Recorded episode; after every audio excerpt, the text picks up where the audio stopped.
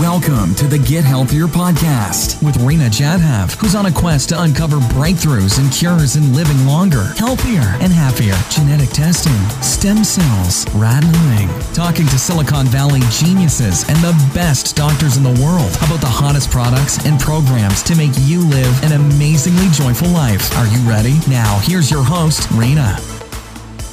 Hey everyone, welcome back to another great episode of the Healthier Podcast. I'm Rena, and today we are talking about love and relationships and its impact on health.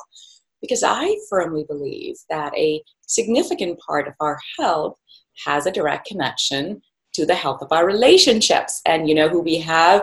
What a treat. We've got John Gray, who was the author of the most well known and trusted books on relationship of all time Men Are From Mars, Women Are From Venus. John, welcome. Hi, it's a pleasure to be here with you. Delightful. All right, so I'm going to give you some background on John that you may or may not be aware of. Um, today, his book is listed as one of the top most influential books in the last quarter century. It was the number one best-selling book of the 1990s. Been translated into all kinds of languages, 45 languages, 100 countries. He's written over 20 books. And his most recent book, Beyond Mars and Venus, has forever changed the way men and women view relationships. Now, what is amazing is that not only John uh, has appeared, of course, on Oprah and The Doctor Show and The Today Show and CBS This Morning, Good Morning America, and pretty much every other show you can think of, including a three hour special host, hosted by Barbara Walters. He has a background with Maharishi Yogi, which some of you know.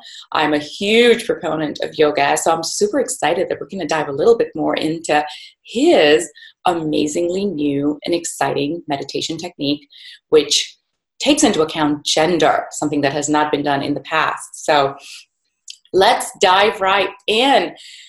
John, what is the relationship between health? And relationships because you've talked so much about relationships. And in different ted talks you talk about hormones and men. Well what have you found in terms of what is a direct connect between how healthy our relationship is versus how healthy we are?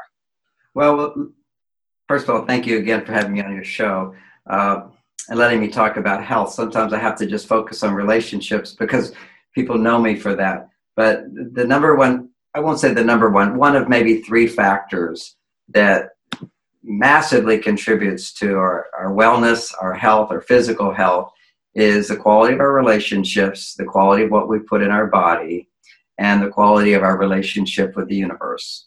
So it'll be more of our spiritual relationship. And sometimes people have miraculous healings when they begin to open up to realizing they're not alone in the universe. Sometimes it's the uh, t- detoxification of the body and sometimes it's the uh, opening of the heart that can cause these amazing healings.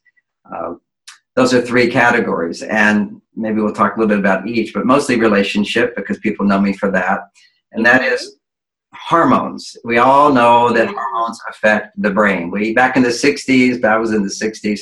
We knew that you could take a little pill and you can go into an altered state. One little pill and it has huge impact on the brain. And of course, we know that what we put in our body affects the mind body connection.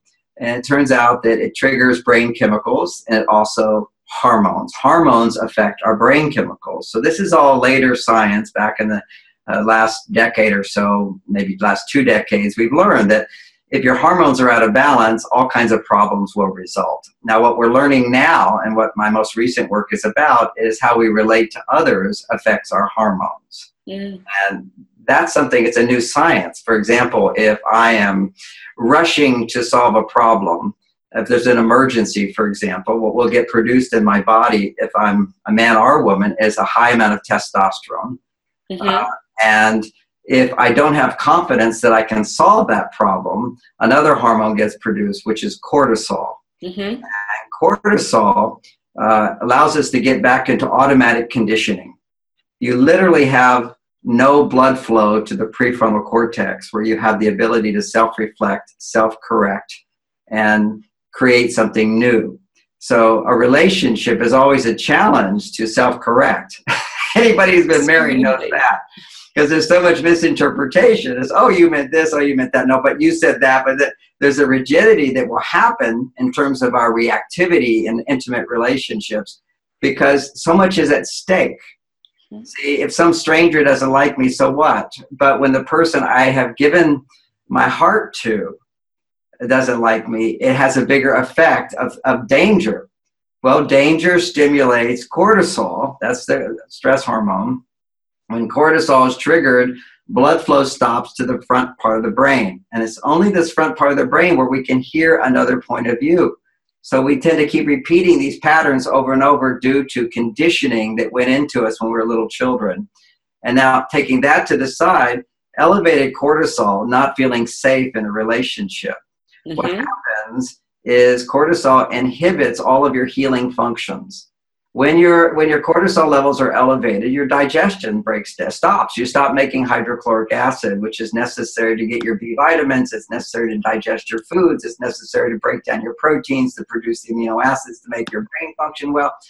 So the immune system stops when you're experiencing elevated cortisol which is they can measure your white blood cell count goes down, your immune system function slows down, and your ability to detoxify goes down, all because elevated cortisol levels are there. And there's an irony. Here's the person you feel most in love with. Why are they the most dangerous? Because you're open to them. See, the world is not such a dangerous place to me if I don't care that much about what they say or think. But when you have a sexual, intimate relationship with someone, you've opened yourself up to becoming spiritually one with them. They're your soulmate, they connect with you. And when they go through their stuff, we have to learn how to deal with that, how because it will throw us into cortisol response, and affect our health. And there's ways to find our balance again, and that's why we need good relationship skills. Now, men and women handle stress differently share with our viewers and, uh, and our audience what are those different ways? Because i don't think people even understand that there's actually a very different way in how a woman responds to stress and how a man responds to stress. Because that will hopefully help them identify when they see those symptoms to say ah john did say you know this is a symptom i need to look out for so i now know that my cortisol is peaking.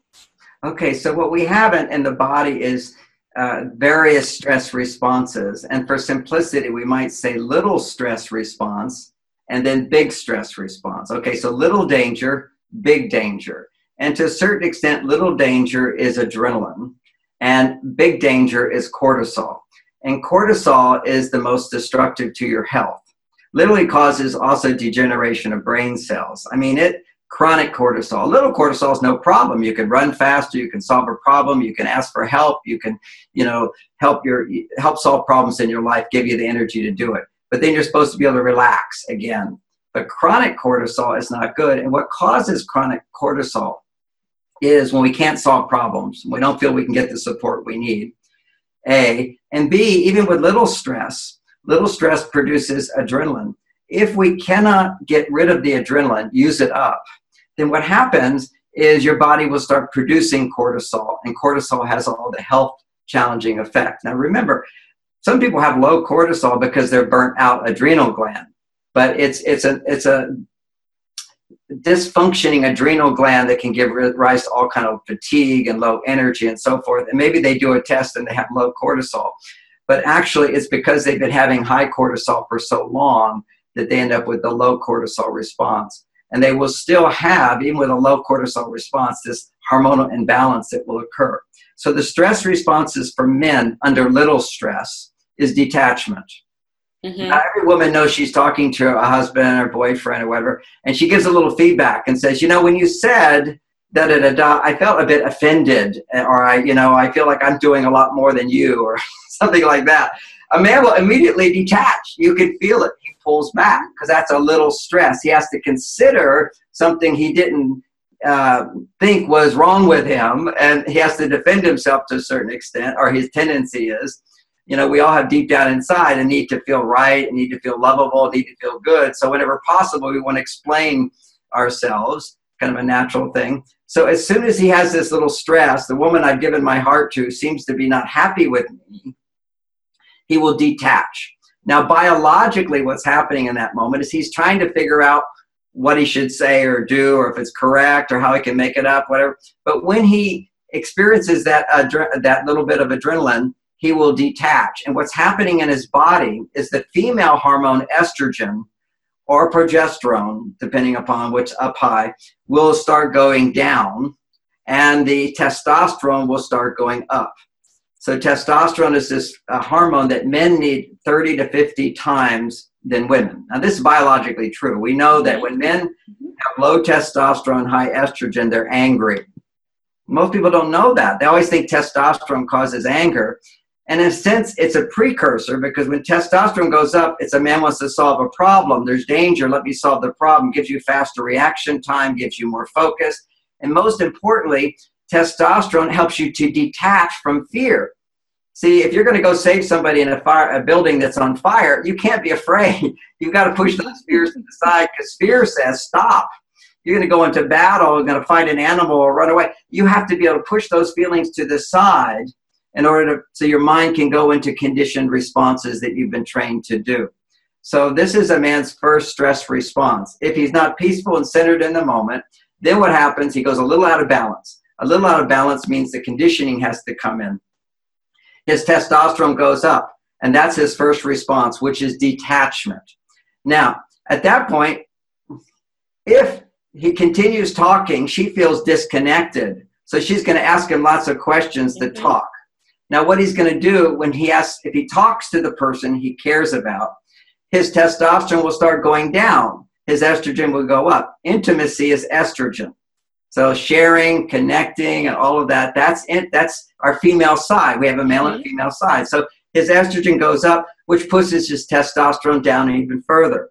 So let me, the key here is that when when men are depressed or irritable, their testosterone is down. When men are defensive, their testosterone goes up, then goes down. So it's all about testosterone for men. Mm-hmm. So take, you know, Men from Mars, I talked about cave time. Men need to go to their cave sometimes. Literally, that's to forget their problems, to detach. It's kind of what Buddha taught, which is what meditation was, was empty the mind and forget. It was primarily taught to men to boost their testosterone because when men don't feel successful, their testosterone goes down. And, and for same for women, women need to feel successful for testosterone. It's just that women don't need as much testosterone. And when women are under moderate stress, what, what occurs for them is their hormones go out of balance. They're, if they're in the first part of their cycle after the period to ovulation, their estrogen levels will go down if they're in moderate stress. If they're in the second part of their cycle after ovulation, if they're under moderate stress, their progesterone levels will go down. So, imbalance of these hormones causes is a symptom of adrenaline in her body. Now, what can help her find balance, just as men need to pull away to detach, women need to connect more. That's why when there's conflict between men and women, women often want to engage, they want to ask more questions, they want to pursue, talk about this. I'm not saying men can't do that either. It's just men do that when they get to a higher level of stress. And we're going to get to that. This is still at low level stress. You know, what's going on? Did you have a good day? She wants to enlist conversation. Because it turns out that when women experience adrenaline, if they talk about how they feel, estrogen levels or progesterone levels will increase. So this is like the magic for women. Amazing. It's, it's it's talking. So we have something called talk therapy. I'm a, as a therapist for many years. Women would come in my office, and if I'm a good listener and I ask questions, I'm generally interested and I'm very empathetic. They leave happy. And this was like, I didn't solve their problems. Their life hasn't changed at all. That's all we want, John. we just want someone to listen to us. That's right. So, Starting with our loved ones, which is our husband. And that's kind of right where the problem starts. You know, sometimes all we want is someone to listen to us. Exactly. This is it's the intimacy that allows women to experience the high estrogen levels that they particularly need, higher than what they're experiencing. And it's a crisis today because when women are independent and when they're doing things like making money, not saying women shouldn't be independent, not saying women shouldn't be educated or, you know, all that. That's their male side. But when they do too much of that and they don't nurture their female side at the same time, then the masculine increases, the feminine goes down, and this is biologically measurable. And that women's estrogen levels, progesterone levels go out of balance, cortisol levels, adrenal levels, adrenal adrenal production all gets imbalanced. So you see so many women getting their hormones tested and taking hormones and doing these things. And you know, in my book Beyond Mars Venus, I give all the cautions for it, taking hormones. Mm-hmm. It's better if you can make them. Now, if you can't make them, then sometimes it's a, it's a blessing to be able to take medicines and so forth. But with this new knowledge of good nutrition, along with good meditation or spirituality or prayer, whatever it is, along with gender insight and how to stimulate the right hormones, in many cases, your body can come right back into balance and experience the right balance of hormones if you're a woman. But it's very common for women. The symptom of being more on your male side, that's I got to do this, I got to do this, I got to do this. That's testosterone. Too much of that lowers estrogen. Mm-hmm. And when estrogen levels are low, you're not able to feel in love. You're not able to feel appreciation for what you have. You're not able to feel gratitude and acceptance that life and my husband or my boyfriend is not perfect, but good enough. See, there's a there's a whole dynamic of I'm not perfect, but I'm good enough. And I deserve to be loved the way I am. I'm quite a catch. And that is not perfect. That is just simply self-esteem. And every woman, when her estrogen levels go down too far, when they're out of balance, she loses her ability temporarily to appreciate what the man in her life provides for her. It's just simply, are you happy today? You know, some it's the same life. Some days we wake up and we're happy with our lives, and yes. some days we're not. And typically, if you're married, a lot of that I'm not happy with my life gets focused on the person who in the past gave you the greatest happiness, yes. which is your husband, your boyfriend. And and then he's like, "What happened?" Well, what happened is, is, you know, on a biological level, he's not perfect, clearly, but hormonal imbalance is so, so key to being in love. And when you're in love, feeling love, feeling happiness, feeling safe, that's a key thing for women, which is a big part of my message yes. for men, is how to provide safety for women. Yes. Safety allows women to feel I can depend on you. Yes. When a woman feels I can depend on you, particularly for the 10 days after her period, her estrogen levels will double. But for women's fulfillment, women's estrogen levels after a period need to be about 10 times higher than a man's. And for five days prior to her ovulation, they need to double to become 20 times more than a man's. And if she doesn't, she loses her romantic feelings and then she gets upset him, with him for not being romantic enough because he used to make her feel so good. But that's when they didn't have all their little. Uh, let me say it differently because in the beginning of a relationship, you get automatic hormones because you get automatic dopamine. Mm-hmm. There's dopamine is the newness. So when there's newness, you get a lot of good hormones. If you're a woman, your estrogen levels are all excited and everything. His testosterone is really high. He's there for you your serotonin levels are off the chart because you feel that he you don't have any history of being disappointed or not being successful in providing the happiness you think you should be able to provide. So in the beginning you get this wonderful brew of hormones that keeps your hormone and brain chemicals that helps your hormones. But once once familiarity sets in you know you're used to your partner you don't get free dopamine. And once you have disappointments you don't get free serotonin and without those brain chemicals, you don't get the right production of hormones. And so it's easier to experience the stress response. And so, you know, it gets complicated because we have such higher expectations in relationships. Men and women have come together more than ever before. Women on their male side, men on their more feminine side, they have more emotions, they have more wish. You know, often women go, What do you mean men are more in touch with their female side? Well, have you ever noticed that modern men, they care about your sexual fulfillment. See, this is a big deal. In prior generations, women did sex primarily a lot, the majority, out of obligation. It was just your duty as a woman. You can see this historical records, and sex was for men. Your majority of men today, their greatest fulfillment in sex is your happiness as a woman. That's what, now some women say, well, why doesn't he do this and this and this? Because he just doesn't know. But when I teach classes on sex, I used to do that for many, many years. Enlightened sexuality, be conversation. And it was always, what are your greatest experiences, men? And they'd always talk about, I gave her this experience, this experience, this experience.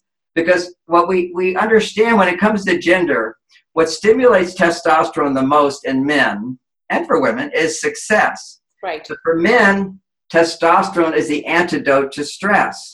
And so when men feel successful, their stress levels will go down. Right. But in feeling successful, if he has to face a lot of stress and challenges and indecision and make decisions too much, then he runs out of testosterone. He needs his cave time. That means to disconnect from anything. Connection is intimacy, connection is estrogen. You can't rebuild your testosterone in the presence of estrogen stimulating context. So that's why men will sit and watch a football game, they'll go meditate. In the past, that's what meditation was. It was men's ability to rebuild their testosterone, empty the mind, forget your problems. So men make this they make this silly mistake with women. They say, why don't you just forget it? Don't worry about it. It's not a big deal. Just relax. Watch TV. Let's have sex. You know, it just doesn't work at all. You might as well bury that relationship at that point.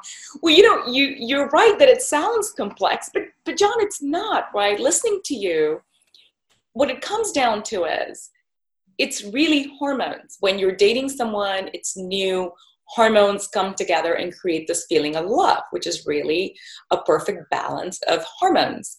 Then you get into real life, and those hormones start to fade away because real life gets in the way in terms of whether it's challenges or issues or failures or bills or whatever it is.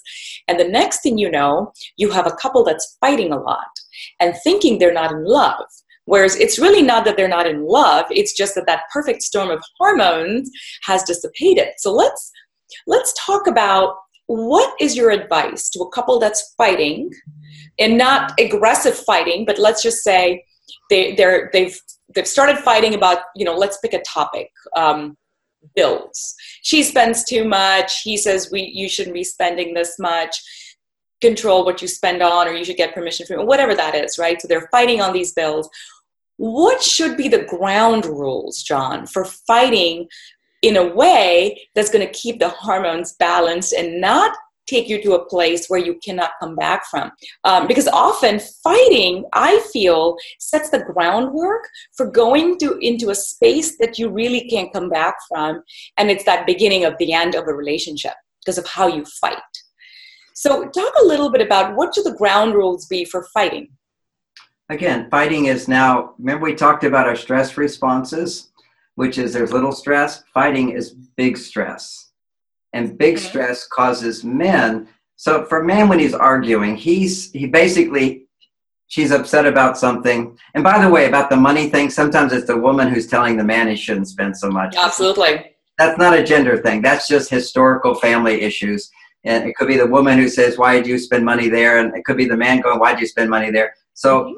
but the, what's gender about that is typically the woman has some kind of emotional response under moderate stress okay? They they have a difference of a point of view right? That's a moderate stress. Now, how are we going to get through this? How am i going to get what i want and you get what you want? And we're kind of that there's a little tension there.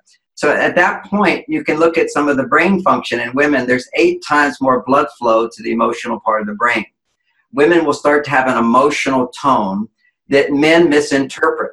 Mm-hmm. now why do men misinterpret that tone? Because men only experience the emotional tone within themselves under big stress. Under little stress, men have a disconnect, they have a detached tone. Remember mm. many scientists will say 80 to 90% of our communication is tone of voice. Tone of voice says it all. And that's why people say, How do I say this? How do I say this? There's ways to say things better, but you can say things the perfect way, but with the wrong tone of voice. Because if your tone of voice says, you know, I hate you. You're not going to give me what I want. I'll try this out. You know, just, or I have years of resentment. Why should I even bother? That tone of voice is not loving. Okay, so let's just know tone of voice. So what happens is misinterpretation of tone of voice because under moderate stress, meaning a woman says it's not really a big deal. I'm not trying to control you or whatever. She's going to have a more emotional tone of voice. For a man under moderate stress, which means this is not a big deal, we don't have to worry about it. Let's see how we can work this out. He's going to have a very detached tone of voice.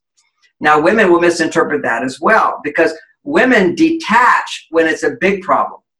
Okay, when see women get emotional when little problems, but when it's really big, she goes, "Okay, I don't trust this person at all. I'm done with them. I'm out of here." She's cold as ice.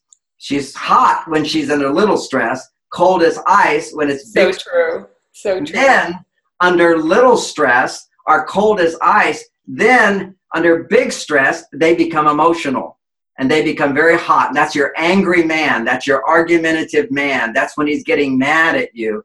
And a woman is kind of like freaking out, detaching and looking at you. And so, so you have little stress, big stress. So if in my own reality as a man, emotions, only negative emotions, anger, fear, defensiveness, hurt, when, when these strong emotions increase, it's only because I'm seeing this situation as a lion, a tiger, or a bear. Mm. It's a big problem.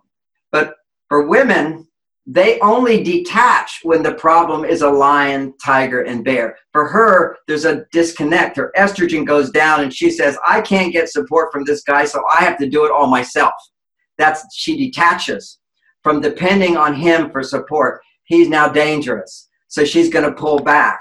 So she, when she has a big problem, she detaches. So when a man detaches, she panics because oh my gosh he's pulling away. What did i do? What did i say? Does he not love me? Is he planning to leave me? Is there somebody else? Because quite often that's what she's going through if she gets all the way up to high stress which is detachment so this is like a phenomenal insight which is how we're constantly misinterpreting each other. So you ask what are the ground rules when you have an argument and fight?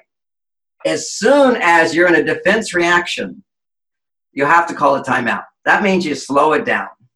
It's simply we had we went through many stages of this till I could recognize very clearly for me in my marriage my defensive reaction. My wife would get it in a tone of voice. Now I figure, finally got clear about my tone of voice, what would cause her to get triggered. Because if I my voice has too much focus and detachment and determination, her body would just de- defend. When a woman can't appreciate what a man says, then suddenly he feels even more threatened when a woman doesn't feel a man can empathize with her point of view. It's like, okay, we're on the same side here. We're going to get through this thing together. I want to understand your point of view because we're a team and I want you to get what you want. As, as if, and the tone of voice, ironically, should be something like this. Remember me? I'm the guy who sat, who kneeled before you and pledged my life to you. And without a question or doubt, if you were in danger, I would risk my life for you and I will die for you. And if you talk to every man in my seminars, they will all say, I will die for her. Oh. And that's who men are. We, we're the soldiers. We go right into battle. We know we're going to die. We do it to protect our family. I'm not saying that women don't have a male side and would die for their children as well. But you have to remember, this is the guy. And he has to remember that. But what happens is men's heart closes when they get into that high stress level, not the low stress. They detach but it's not like they go into this way out of balance, defensive, argumentative place. So here are some techniques that my wife and I developed. One is when, when we would be having a difference of opinion, and you have to have a difference of opinion. Absolutely. It's part the of life. First, the first thing is men have to know if there's an emotional tone in her voice that makes it difficult for you to hear her. One, don't speak ask more questions. Don't speak. Anything you say at that point is going to interfere with her coming back to a place of appreciating what you say when you say it. Because women, it's like a priority. This is where, when we think we're all just the same, you don't recognize the important priorities. It's like some people need more vitamin D, some people need more vitamin C. You know, women have certain emotional needs that are more important than men. And for women, the most important need they have in our context of our life today, it changes our modern world. Women are way on their male side. They need help to come back to their female side. To come back to their female side, they need to feel safe. Safety produces the female hormones.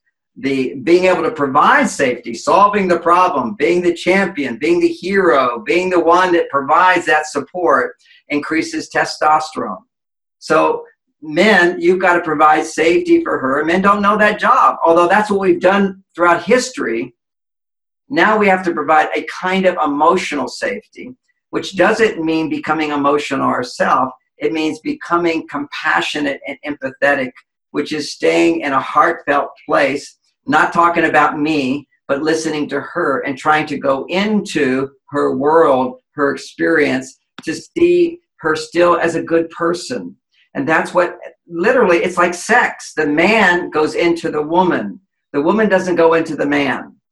But so what happens is she needs to open up. He needs to make the safety for her to open up and enter into her to understand her perspective, to understand, to go inside. Most people don't realize that being a good listener is the most masculine thing you can do. And women always, you know, oh, I'll listen to what you're feeling. No, women, don't listen to what he's feeling until you feel heard.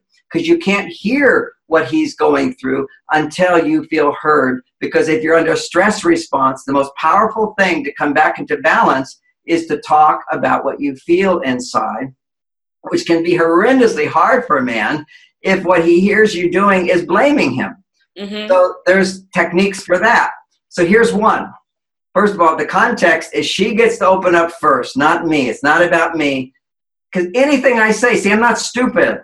I know that if she's not feeling safe, she cannot open up and appreciate my point of view in this discussion of differences. So I need to step one. She gets to go first. Same thing in sex, orgasm. Women should have the orgasm first. Otherwise, if he has his, he's done. I mean, there's a reality here. It's biological reality we need to bring into the emotional level of a relationship is she has the permission, the support to be heard first. Not that he shouldn't be heard. It's that she needs to feel safety to express what's going on inside. And she needs he needs to learn how to listen to that. But it's not just him. She has to learn some skills. And here's a few. Okay, there's lots, you know, this is big mm-hmm. science here. But a simple one, if a woman could do this, is if you're upset with your partner and you want to talk, you can simply say, Hold on, I just want you to listen to me for the next 10 minutes and not say anything. Because you have to tell them what you want. Men don't know this. See, they don't know this. You can't expect them to hear me talk once and know it. You have to know what you need and be responsible to get it. So you say to him, Hold on, just hear me out. Let me work through my feelings before we try to solve this problem. I'm getting triggered. And and and this is what's beautiful. If you really want a man to listen to you 100%, try saying this. I'm getting triggered inside and it's not a big deal. If you wanted to, I want to tell you what's going on inside of me, which will immediately create an adrenaline response in a man. When you say we need to talk, oh my God, instant adrenaline response. Instant. Instant. And defensive yeah. mode, right? It's instant defensive mode. It's like, instant. oh my God, I don't want to talk about this. That's right. Instant. Can we please not talk about this? And, and, and women need to know that's every man. That's every. Mm-hmm. and so it, particularly if you're having sex. Okay, so that's what makes us more vulnerable. So the second step is if you say to him the opposite of what you think would work, but the opposite of what you think will work, which is you, you say, this, this is not a big deal. I just need you to listen to me. And then we can figure out what to do about it. Mm. Okay, but set the ground, set the stage almost. It's always set the stage so you're not going to have as much of a defensive reaction.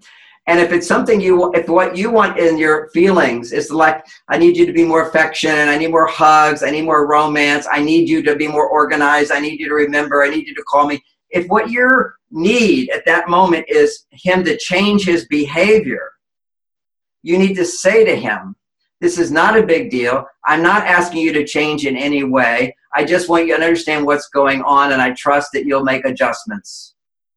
That's it.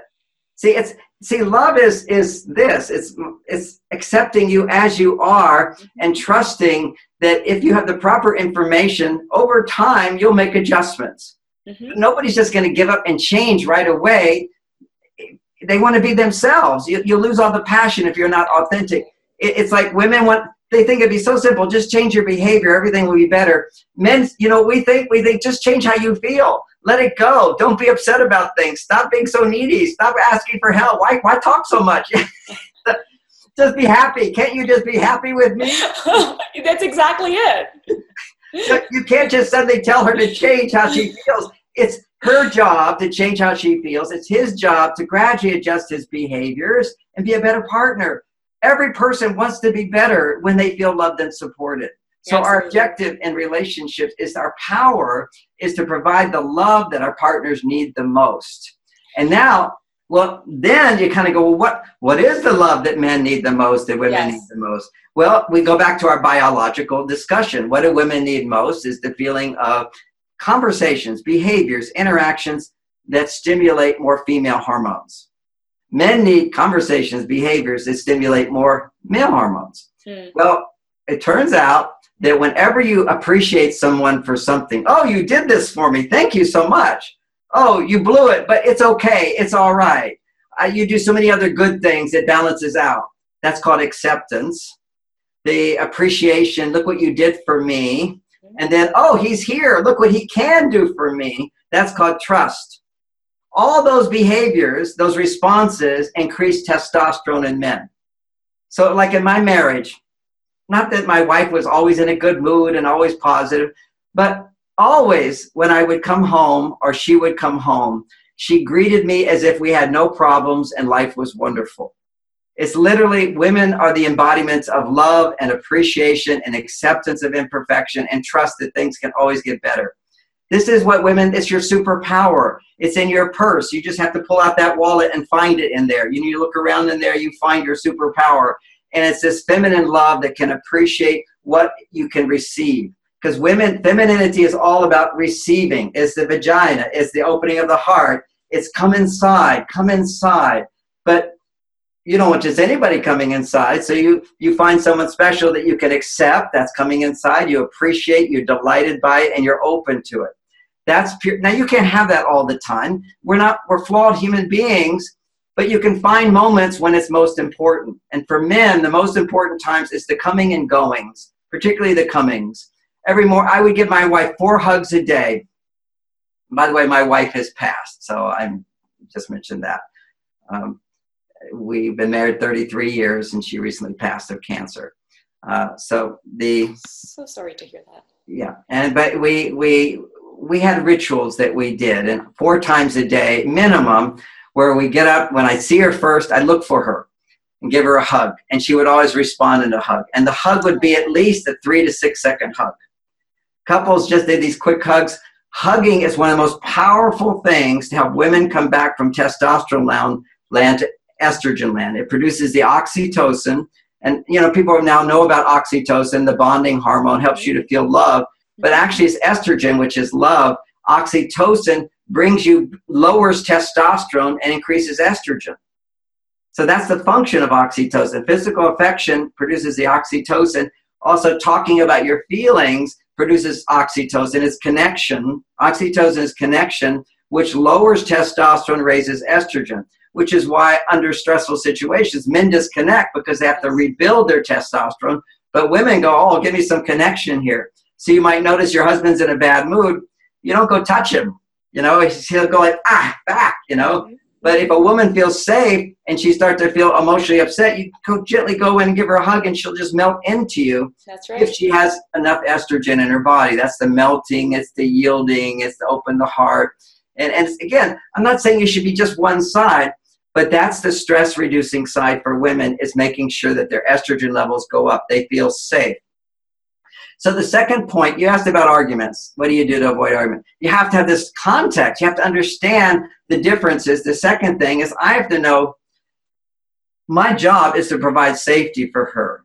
And anytime I'm angry, irritable, judgmental, mad, thinking negative thoughts about her, she feels them and it's not safe all she can then do is go into her programs that are going to get triggered. I can't trust men. They're not going to be there for me. He doesn't really love me. I don't deserve to be loved. And she'll either go into, I'm not, he's the wrong person for me. All this stuff gets triggered. It's not even us, it's conditioning from thousands and thousands of years of dysfunctional life. People were like monkeys, you know, and still today when couples are fighting, if you stand back and look at yourselves, it's, we're so petty. That's just conditioning it's this part of the brain, this prefrontal cortex, where we're able to self reflect and learn something new and apply something new. So for me, when my wife would say, this is part of our techniques we used to use, if I started to get the slightest bit defensive, she just said, You're being mean. Now that worked for us. Some people it doesn't work for because I never want to be mean to my wife. Never, you know. So it was like no defense response. But maybe I'm some guy who was like violent to a woman at some point, and then she says, You're being mean he'll go like, no, he'll be defensive about that. Right. I'm a sweet soul, so it didn't. I didn't get defensive. I just wanted to know because she says you're being mean, and and and and literally what she would do is just walk out of the room. Mm. You're being mean. I, I thought, no, no, I can be nicer. No, no, no, no, no. no. it, it's because she would catch it as soon as she noticed her triggers. She'd just say, "You're being mean." Then what she used to do, that was her way, and that worked for us. Couples need to have their their words. A woman can say, you know, I'm being triggered. It could be something like that. But you always want to, you don't want to say, you're, uh, stop talking to me that way. Now you're giving a man an order. Mm, and they don't like getting orders. Nobody does. You don't like getting orders either. That, it's just, but clearly men do not like getting orders. It just triggers more of a response that they're powerless, that they, that they're not like cool guys or whatever. So for me, the understanding of hormones helped me so much with defensiveness because once I understood hormones, every man wants to be testosterone man. Okay, we want to be stud, we want to feel testosterone, we want to feel love for being men. It's inside of a man, and to have that, you have to have normal, healthy testosterone.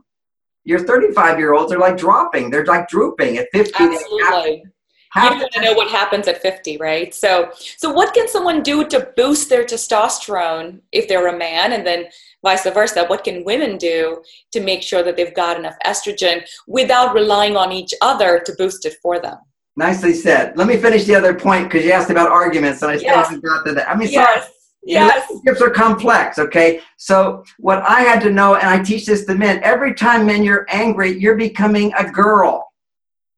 See, there is a stigma. Don't be a girl if you're a guy, right? Ooh, that's a good one. You're becoming a girl. Your estrogen levels are going up.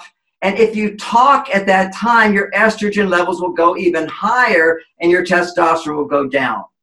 Just to know that helped me realize, and the key to it was not so much the girl thing, but the, the thing was is that I want to be a loving human being. I want to be strong, centered, grounded, and lovable. I want to be the man. And when I'm the man, my testosterone levels need to be about 30 to 50 times more than hers. A woman cannot be turned on to a man who doesn't have 30 to 50 times more testosterone. I want my wife to desire me, want to be with me. I need to have testosterone. Otherwise, women start to feel unsafe and they start to close down their estrogen or they start to overgive and they feel like they're the mother He's like a child. He's like a mm-hmm. baby. He's insecure. How can I love that in a passionate, sexy way? It just the couples lose all that, and that's the most powerful way to to balance hormones. Is you well, we'll get to your answer. This we're getting to what you just said, but so for me, anger is an immediate symptom. I'm becoming totally out of balance, and if I talk, it's only going to make it worse. So what I would do when I notice my triggers, after a while, last 10 years, she never even had to say you're being mean. I would notice it inside and I would just go, I just put my hand up and say, I hear you, I need some time. That would be it. I hear you, I need some time. And she knows what that means. He needs time to rebuild his testosterone. So you ask the question, what can men do to rebuild their testosterone, women with their female hormones? There's a lot of things you can do. And there's things you can do without your partner. And that's what you have to know at this moment let's say I'm doing something wonderful for my wife and we're connecting, that's building my testosterone and that's building her estrogen. But as soon as there's any conflict, I have to, step one, stop looking to her to balance my hormones. Step without resentment and say, now it's time for me to do it myself. That's step two. Stop trying to change her. Whenever you're trying to change your partner anyway, you will always get less. That's step one. How do you, as a person, try to change your partner? Could it be angry at them? Is it is it being passive aggressive with them? Is it giving them advice? Is it withholding love? Is it not having sex? People have to find there are many, many different ways we try to manipulate our partner to get what we want. And these are all out of date, monkey behaviors, dysfunctional behaviors that don't work.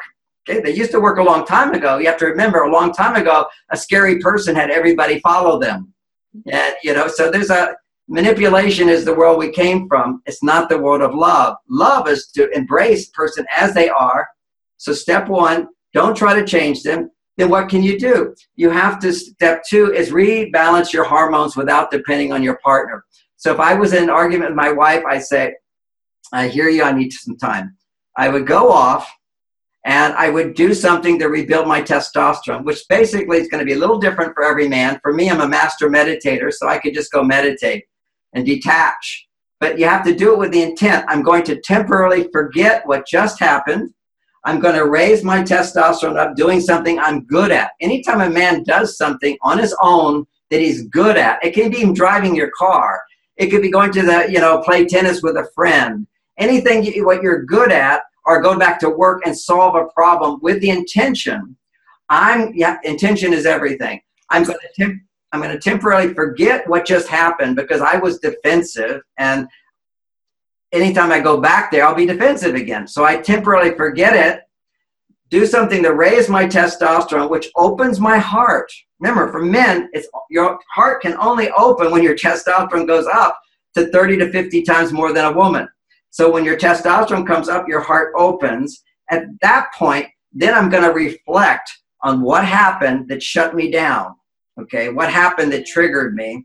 And I'm going to be 100% accountable at that point to look at how did I contribute to that? How can I learn from that? What do I want to do about that? And then I'm not going to go back right away and talk about it. I'm going to have it inside myself. It's still very delicate in there. And I'm going to go back and I'm going to demonstrate more love for her. And understanding, demonstrating more love. I mentioned the love needs for men mm-hmm. to increase testosterone, appreciation, acknowledgement, trusting, accepting, finding that part inside of you, giving it as much as you can.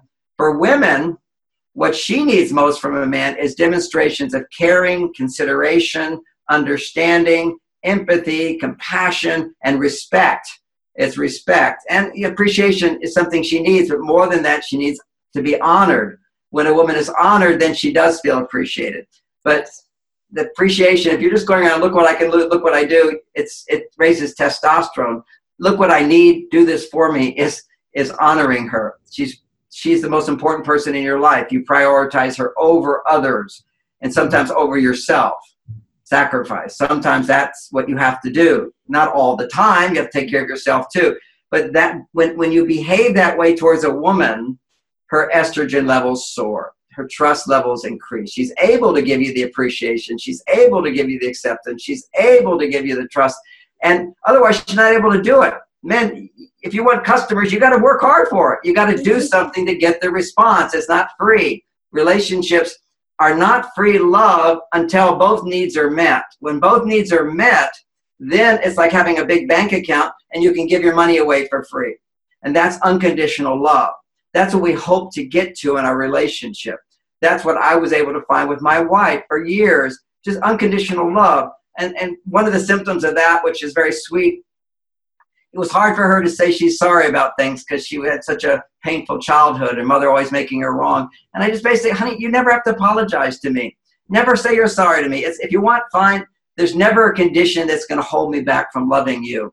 And I remember after 23 years, she, we had a conversation. I said to her, honey, how do you rate me as a husband? Uh, you know, of a guy, what to be rated? And she said, she said, as a father to our three children, you're the unimaginable A plus, the very best I can imagine. As a husband, you're not perfect, but but you've given me the greatest gift any woman could ever want. I said, what's that? And she said, I know that I can say and do things that will really upset you. And when it does, you stop talking, you go to your cave, you do some magic, and you always come back to me with more love. And that's the key. That's called growing in love. So if we had a little argument or whatever, I didn't go back and with a big apology and let's work it through whatever. She didn't demand that of me either. That can that can sort of bring back the trauma of what just happened. What you do is you come back and you have ways. I come back being affectionate. I might clean the kitchen. I might plan a date. I might bring some flowers. I give her, certainly I come back with hugs and stroke her hair and say, I love you so much, sweetie. And that is enough. So there's no pressure on me that I have to go, oh gosh, I was so bad. I really blew it. I shouldn't have got angry like that. Sometimes I would say that. Sometimes I wouldn't. That wasn't a requirement because nobody wants to say, I'm sorry and have somebody look at you and go, yeah, yeah. it just like, it shuts no, no. no, what's interesting is, you know, what you're sharing sounds like it should be doable and it should be something that we all should do. But, John, you and I know the truth, which is it requires a lot of work and self awareness. And then the strength to, to fight our natural instincts, um, to become and to evolve into this perfect person in this relationship you're talking about. Not everyone can do that. Not, not everyone's interested in doing that either. So, so here's a question for you how can someone figure out if they are in a bad relationship or in a relationship which isn't really going to resolve itself, where the fights are getting much worse, and it doesn't seem well, it doesn't seem like things might get better. However, maybe they're wrong. So, what are some of the ways that both a man or a woman can start to question and say, is this something that we can work out and build into a growing, loving relationship? Or is this something that I really have to rethink whether I want to be in this very toxic relationship that I'm in for a variety of reasons? I mean, you know how it is. It could be kids, it could be social pressures, it could be a variety of things. It's a relationship where I don't want to come home or I'm physically ill when I think about this person, because those have, again, health manifestations it's you know you can't just feel miserable and not end up with some kind of a chronic illness over time. We bring it back to health. It is so so key. I mean when when you're not feeling nurtured in a relationship alert a relationship is hell or heaven. There's nothing more painful than to be in a relationship that's dysfunctional where you're giving your heart and you don't feel it's reciprocal. That's what causes trauma in the body. That causes disease and sickness. And today with so much toxicity and so many challenges in relationships. Now you have the perfect brew for sickness because you can't detoxify all this toxicity if you're stressed. And what causes great stress, whether you're in relationships or not, people tend to be very stressed today. But being in a relationship where you're stuck is like being in a jail sentence and you're not being fulfilled. So it can actually be way more painful than being single and having a stressful life because your heart you keep trying to open your heart and getting knocked down.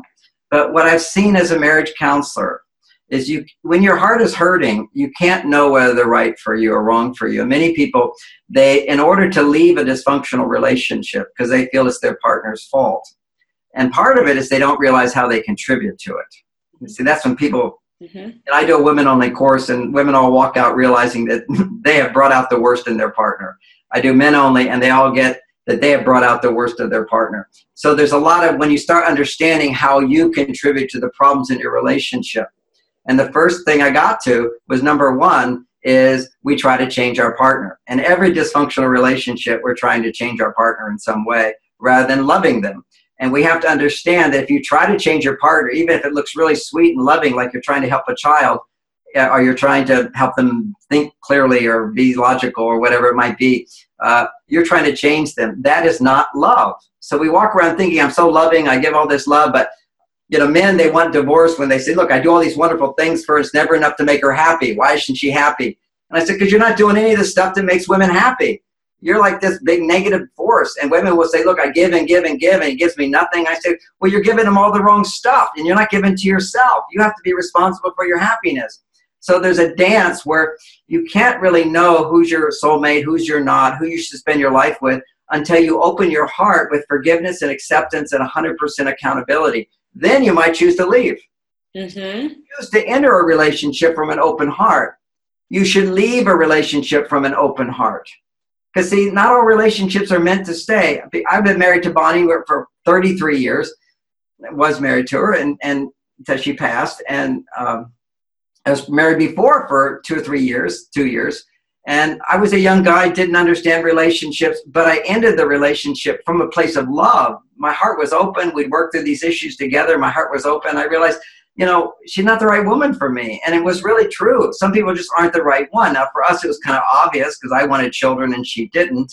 And I married her telling her I didn't want kids. But once I had a good job and making some money, I wanted kids. It's just like it grew inside of me. And she never had children. So it was it was it was writing on the wall, so to speak. But when your heart is open, you kind of see, do I want to be with this person or not? But not gathering evidence to now justify he's a terrible person or she's a horrible wife and therefore I'm going to leave her. You will tend to repeat those same patterns. So, first step to know whether you're going to leave someone is find your heart open again. So, you stop trying to change them, back off, and start focusing on I have to learn how to be happy, regardless of my partner. It's kind of like being separated. And sometimes I encourage couples to separate to find your own happiness again because you're constantly blaming your partner for your own unhappiness. And particularly during separation, I prefer to recommend to people that they have sexual relationships as well. Because ultimately, every couple that's arguing and fighting isn't having great sex. Great sex is one of the antidotes to everything for hormonal balance. You know, you talk about hormonal balance. Sex is pure. When a man has an erection, his testosterone 50 times higher. It's shooting up there. It's going, he's getting his surge. For women to be orgasmic, it has to be 20 times more estrogen than a man. This is like these are massive hormone balancers to mix love and sex together. And so when couples start arguing, they start closing down, they lose their sexual interest in each other. It becomes more functional. It's no longer this passionate experience of the divine. And to me, sex is one of the highest ways to experience the divine. You meditate to connect with the divine, you bring it down to the world through service, through love, through sharing, through honoring other people. But when you can bring it into sex and feel love and sex, you bring it into your body. And you know, there was a book back in the 90s where they were actually helping couples heal heart disease simply by teaching them how to have sex again. One of the healthiest things for the heart is to be having sex with somebody you love. And if you can't have sex with the person you love, you separate, be single for a while, open your heart and new you get the newness. You know newness will always stimulate the right hormones but don't get a divorce. Then re- reflect do i really want to be with my partner? And literally I don't know the exact statistics on this but in california for example you can't just get a divorce. You have to separate officially and six months later you can get your divorce. Mm-hmm. and that's because so many people after separating we'll come back together and love each other and they typically go okay I, am I'm, I'm unhappy and it's not my partner's fault. I've got to figure out what to do. And you're out there and you're, you, you start growing within yourself. So you're finding your, your own source of happiness inside. That's step two. Come back to hormonal balance. Step three is now go and give more love. So in my marriage, when I would shut down, I would go do something to make me feel good again. Then I would reflect on how I contributed to her unhappiness, and then I would make it up to her. And the same thing for women. Go make it up to your partner. You see how you contributed to their unhappiness. Go do something wonderful. Give them the, precisely the love that they need. That's step three. Is now you've just taken time to love yourself, to open up. Now, from that place of fullness, full bank account, go give more love to this person that you were mad at. Now you're going to go give more love. And once they're getting the love they need, they will start to give it back. That's the way the world works. And when you put it out, it comes back if you give exactly what they need, not what you think they should need.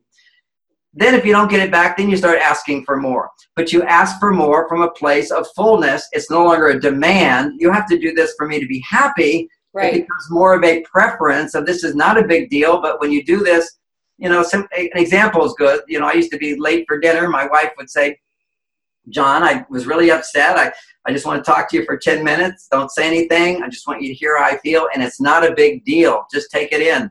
When you're late, I feel like, why bother make you a meal? you know when you don't call i think maybe something bad has happened you know and and and and when you're giving a talk to other people and you don't call me when you're late i feel like other people are more important than me so this hurts a lot inside and i kind of feel like i don't even want to cook for you at all and i made a really special meal for you and you were late and so you didn't get to enjoy it and i don't want you to say anything just think about it know that that's who i am i'm sensitive i'm delicate i just want to love and connect you and then walk out of the room let him just think about it you don't have to. Communication so is really important. Communication I, without demanding a response. Right. The right way of communicating. And I don't think we are born with that skill, no, and we're no. certainly not trained with that skill. So we sort of stumble into creating our own pattern of communication, is what I've realized. I don't know that we stumble into it. I think we're programmed from childhood. Mm, programmed yes. from childhood. This is yes. all goes and there's so much psychology and science about that. And there mm-hmm. is one part of us that sometimes rebels against the programming. So there's also a not that programming. Mm-hmm. It's still a programming. It's just reacting to a programming rather than this part of the brain that actually looks at your actions and sees, oh, I didn't get the result I wanted. Let me let me analyze, let me reflect, self reflection on how did I contribute to that? Yes. You also look at how they contributed to it, but then you also have to look at your own side. And when you look at how somebody else contributed to it, you can also look at that with compassion. They don't know what they're doing. So, you know, there's a way of looking at this that we just haven't been taught. And it's not possible to look at things that way when you're experiencing stress responses. Just remember, under stress responses, cortisol particularly, blood flow stops to the prefrontal cortex of the brain, which is the only part of our brain which has DNA which is exclusively human. The other DNA in our brain is monkeys and lizards, you know, right, right. overly emotional. So we got this part of the brain that allows us to sort of balance all this stuff. Right. And we have to we have to recognize our weakness as human beings. We're going to be triggered we're going to have reactions and the more you're with a loving partner the more it's going to happen. So you have to take the time out you have to take the responsibility open your heart again and go give more love more support and then you will get more back. That's how you get more in a relationship. And is there ever a time when you just have to walk away? And if so what would those signs be like? When how would someone know? And this actually question came in from a friend who wants to know how do you know when it's time to actually call it quits well once again you do it when your heart is open and you, you ask your how did you know that was the person for you mm-hmm. see it's the same answer it comes from your okay. heart it's not a complicated answer but you have to be clean of all your resentment and, and victimness yes. and all that stuff you get clean about because you know you can get clean about it is you get i contributed to the problems and now i've made my adjustments and i'm not getting what i need and i guess it, we're just we just don't fit right together and even before you leave you separate you, you the real test is let's divorce but not really divorce let's mm-hmm. be single mm-hmm. let's set it up and mm-hmm. live that and see what it's like and then see if while you're being single you miss your partner or you don't miss your partner mm-hmm. or your partner misses you or they don't miss you and so many people, after they separate, will come back together. And unfortunately, they often have the same problems again because nobody taught them the skills of how to make it work. So true. So true. Or go to a relationship event. You know, you said you host a lot of these workshops. I, I'm a big proponent of just like we go to class to learn stuff, go to a class to learn how to have a great relationship. And that is, again, there's some stigma around it. I think men really have a hard time agreeing to go to a class, a, re- a relationship workshop. Why is that, John? And how can a woman get a man to agree to, yes, sure, honey, let's go see John Gray and get our relationship issues resolved? I get that question a lot. The, the answer to that is actually in the introduction of my book, Men Are From Mars, which is, which yeah. is women would always, how do I get them to read this book? And I want to say there's a lot of men that women wouldn't read the book, but more so uh, women who said, you know, how do I get him to read this book? When you when you hand a book and say to somebody or a seminar and you say, let's go do this, there's a feeling inside, and sometimes it's expressed, but sometimes it's just in the tone of voice, which is, you really need this. you need this. And you know, that's human nature. I mean, you want things to be and better. that's the defensiveness, right? That's the oh, all I'm gonna get, all I'm gonna hear is how I'm wrong. That's right. That's it's gonna be all about me having to change, and you're gonna sit there and gloat as to how everything I've done is wrong, and I'm not gonna, you know, put myself through that and pay for it. Well, you just you you just hit it right on the nail. That's exactly it. And and I have to say, many seminars do that. Okay, they do that. Many books on relationships do that because they don't have the understanding of how men and women are different. They're just simply written often by or taught by therapists like me who primarily have women in the office. 90% of the people who go to therapy are women. So you just you think if, if men if you just do this for her and her and her, then things will get better. But there's a guy over there too, and he has needs as well. so we have to understand that. Yes. We have to recognize this whole blame thing and change men, but understanding. So in my seminars, it's about understanding, but a man doesn't know that, so there'll be resistance to it. So here's what you do. You ask, what do you do? You say to him, I really want to. I read this book by this guy. I'm realizing I make so many mistakes in relationships, and I'm going to go to a seminar. I would love for you to come. It would feel very supportive to me, but it's for me, not you. Just do that. I just get, you know, I don't want you to feel like you have to be there, but I would love for you to be there. You're like, I'll feel more secure. It's like uncomfortable for me to go alone, but this is something I really need because I recognize I don't understand men and I need to understand how to give you more love and support. So you kind of, in whatever words you come up with, you own the problems in the relationship yourself and you're going to get help. And I'm going to go anyway, but it'd be really nice if you were there. I would love it. So there's no demand request. And that's beautiful. It's a beautiful way of putting it because what it does is it takes away that pressure from the man feeling like it's my fault because you're now saying, let, let me go do what I can do. And yeah. now I think the man goes, hey, wait, I, I want to help too.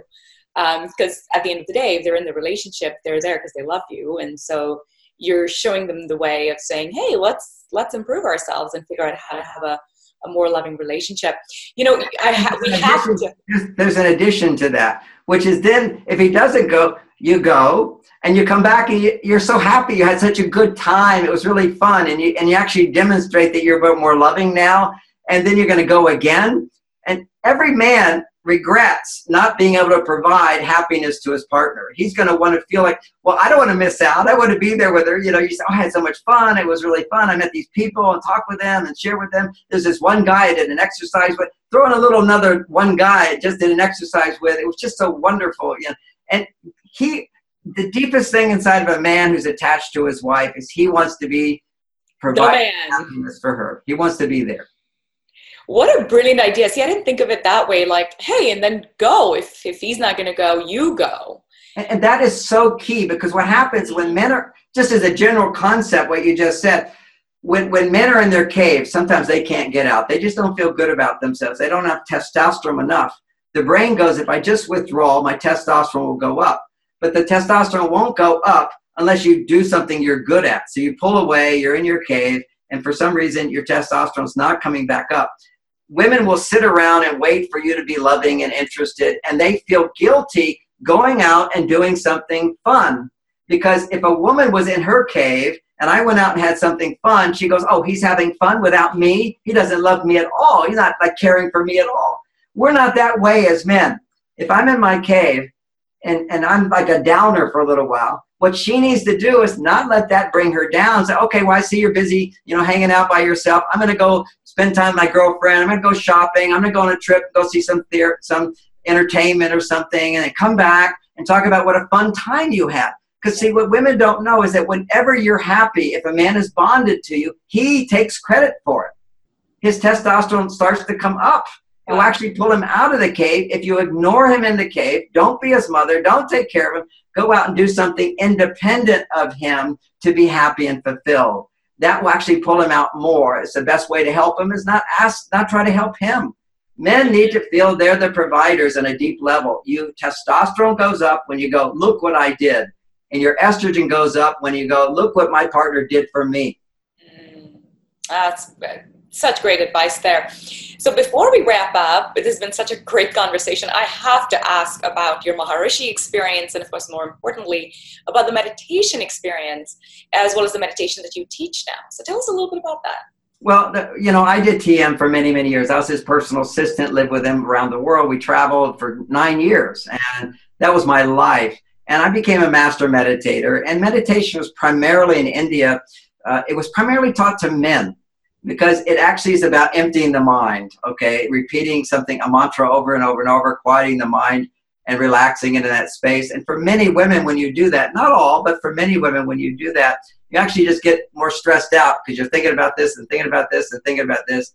And Maharishi had a genius, which is he explained to people that, well, don't try to concentrate on the whatever you're meditating on, but relax, and just go with the flow. If you have thoughts, come back, come back, come back. And that was actually bringing into meditation more of a feeling, a more relaxed mm. part of it. The feminine part of it is relaxed, the masculine part of it is intensity. So early years of meditation taught in the world were about intensity to forget everything.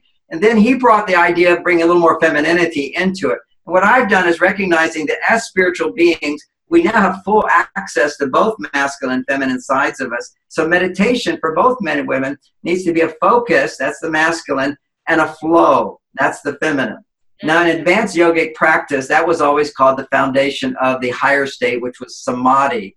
Samadhi is full absorption, but you would get there by focusing and relaxing at the same time there was something called uh, dharana and dhyan. Go with the flow. You know how everybody talks about being in the flow. You're in the flow right now. I'm in the flow right now. Everything is just moving along like that. That was very rare in the past. People couldn't do this. They'd have to read from scripts. They couldn't just source the information in the moment, being focused and letting it flow. So we're kind of in a meditation now. But the the key is to go deeper and more profoundly into this so you always have access to being in the flow. And for women or men, but particularly it's good, women are really good at this, is learning, I call it fingertip meditation, which is you just simply, if you do it right now, you'll feel it because we're so connected. Just put your hands up like this. And they do that on TV too. But the point of it is when your hands go up, your fingertips, what happens is blood will start to go down. And fingertips is how we touch the world. And so we're most sensitive there. And so what happens is when blood starts to go down, then you start to feel a little tingling or a little numbness in your fingertips. Mm-hmm. Turn that off.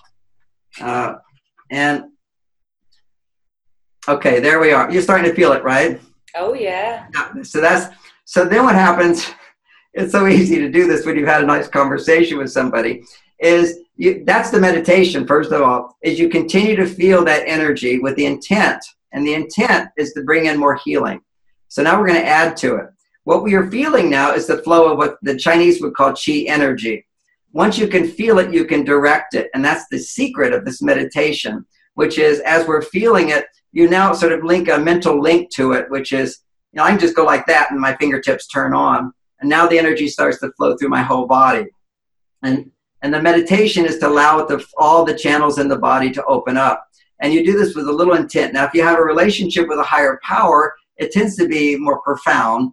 Uh, it could be great spirit, it could be God, it could be to my wife in heaven, whatever. It's something higher than this physical realm. You call on it, on my higher potential.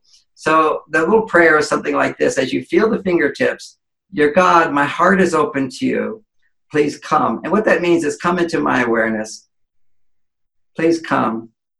And right now, heal my body, heal my heart, heal my mind, and heal my spirit. And so many people today have a broken spirit. They had such dreams. So we'll just stick with that one heal my spirit to bring back that inspiration, to open my heart, to trust again, to believe in myself again. Heal my heart, heal my spirit, heal my body and just feel the energy flowing into your body. Now, what you can do is you can listen to music, you could be in a guided meditation, but you, the key to it is in a meditative practice, you're also feeling the energy, which you feel right now, right? It's effortless. I, I started circling again. It's oh, very circle. Now, I circle. circle. I circle. Circle's the advanced stage. I have 33 stages of this. Oh. Circling is, is the throat chakra the energy comes all the way up to there. So circling is energy is going out, energy is coming back. So for people who don't circle, circle pulls in more. That's your great success and your abundance in your life is people who can circle the energy.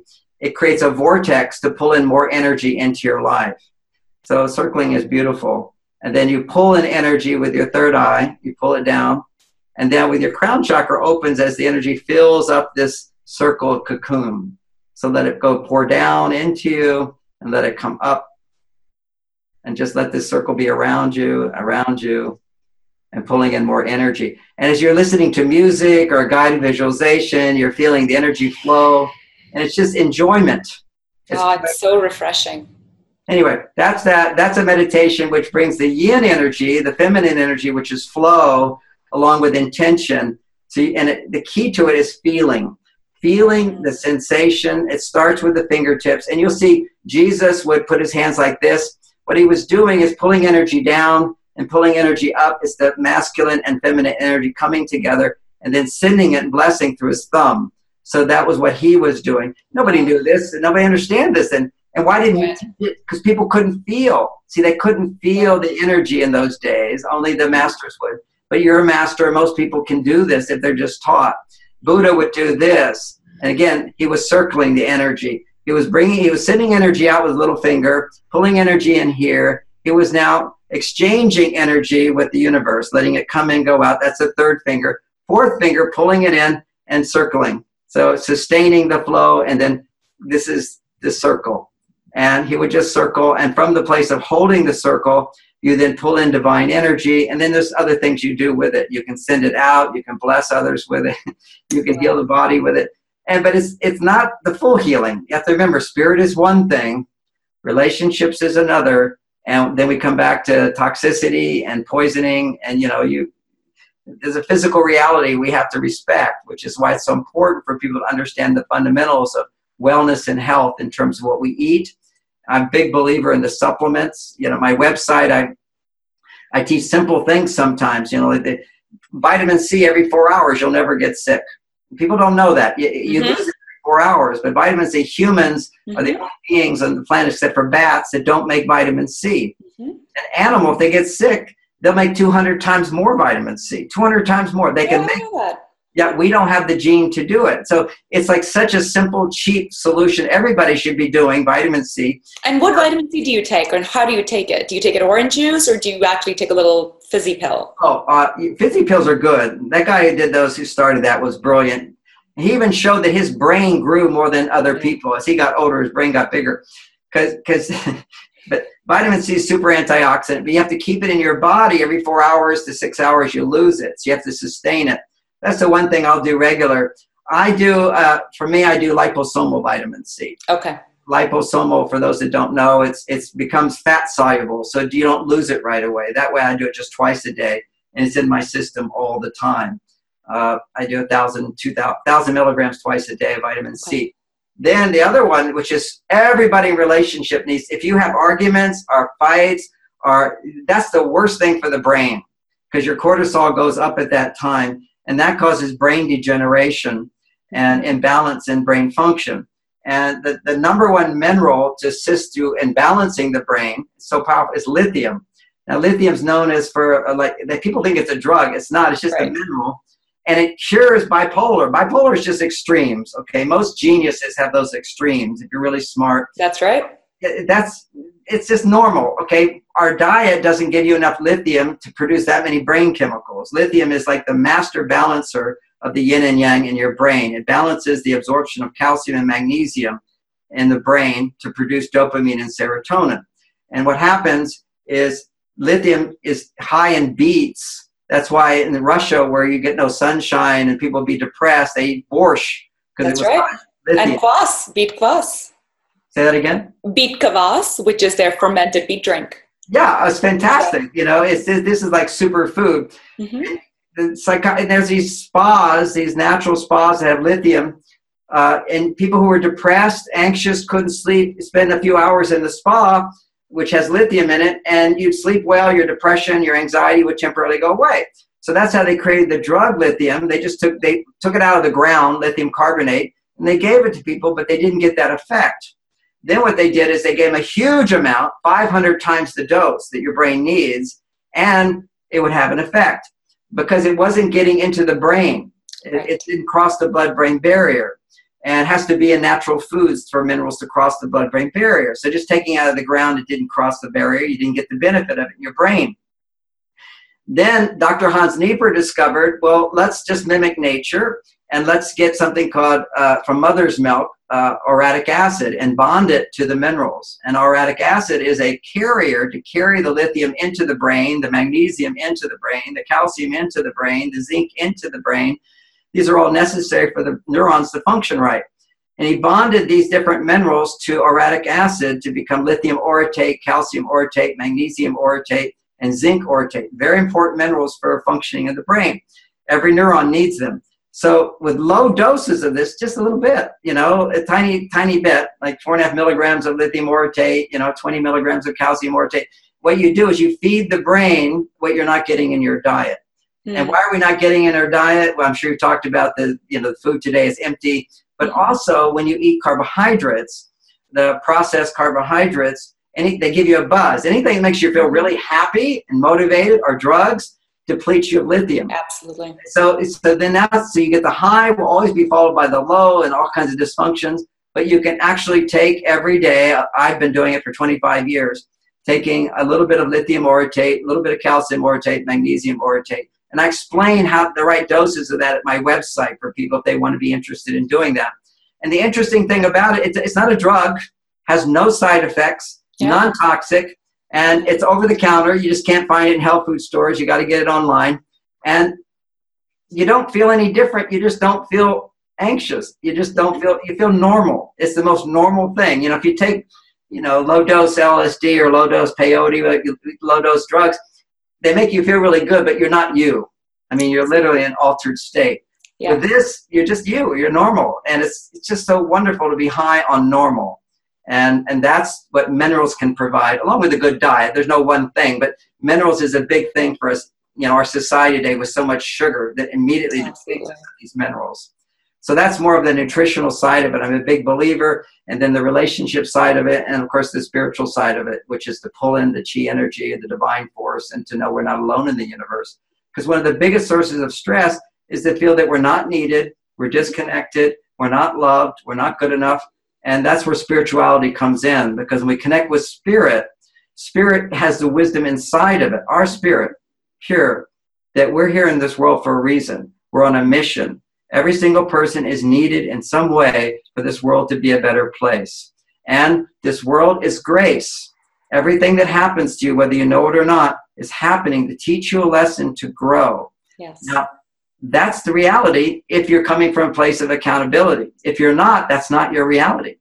You're just bouncing around with this chaotic universe. It's and life is so much more beautiful when you recognize that everything that's happening is coming from a place of grace. and that's your that's your beauty and that is your success right there is when you can look back at your life. This is another it's not it's it's a discipline. Looking back at your life and realizing i could not be in the place i'm in today had that not happened had that not happened had that not happened. And that's part of my journey. And we're all in this world on a journey a healing journey a growing journey and the universe is here to provide for us. And every single thing if you're tuned in is there as a gift. And it's not always what you want to happen either but it's you learn from it and you adjust for it. And we all have our different destinies and so forth. And some people do not achieve theirs because they don't have the support to come back to opening their heart. It's all about keeping our heart open. And that's where our health and our happiness and our destiny unfolds. Wow, such incredible information. John, thank you so much, so much for gracing us today, for sharing your brilliant insights, your wisdom. I loved doing this meditation. I feel like I slept for, for an hour. It's, it's amazing. it's And- very relaxing It's so relaxing. I, I love this. Thank you so much for everything that you do. And for the rest of you, remember this is also a video interview. If you're if you're listening to this on a podcast, you can check it out on Health Boot Camps as a video interview. There's going to be stuff in the show notes, including links to John's, of course, supplements and books and courses and anything else that might be of interest to you.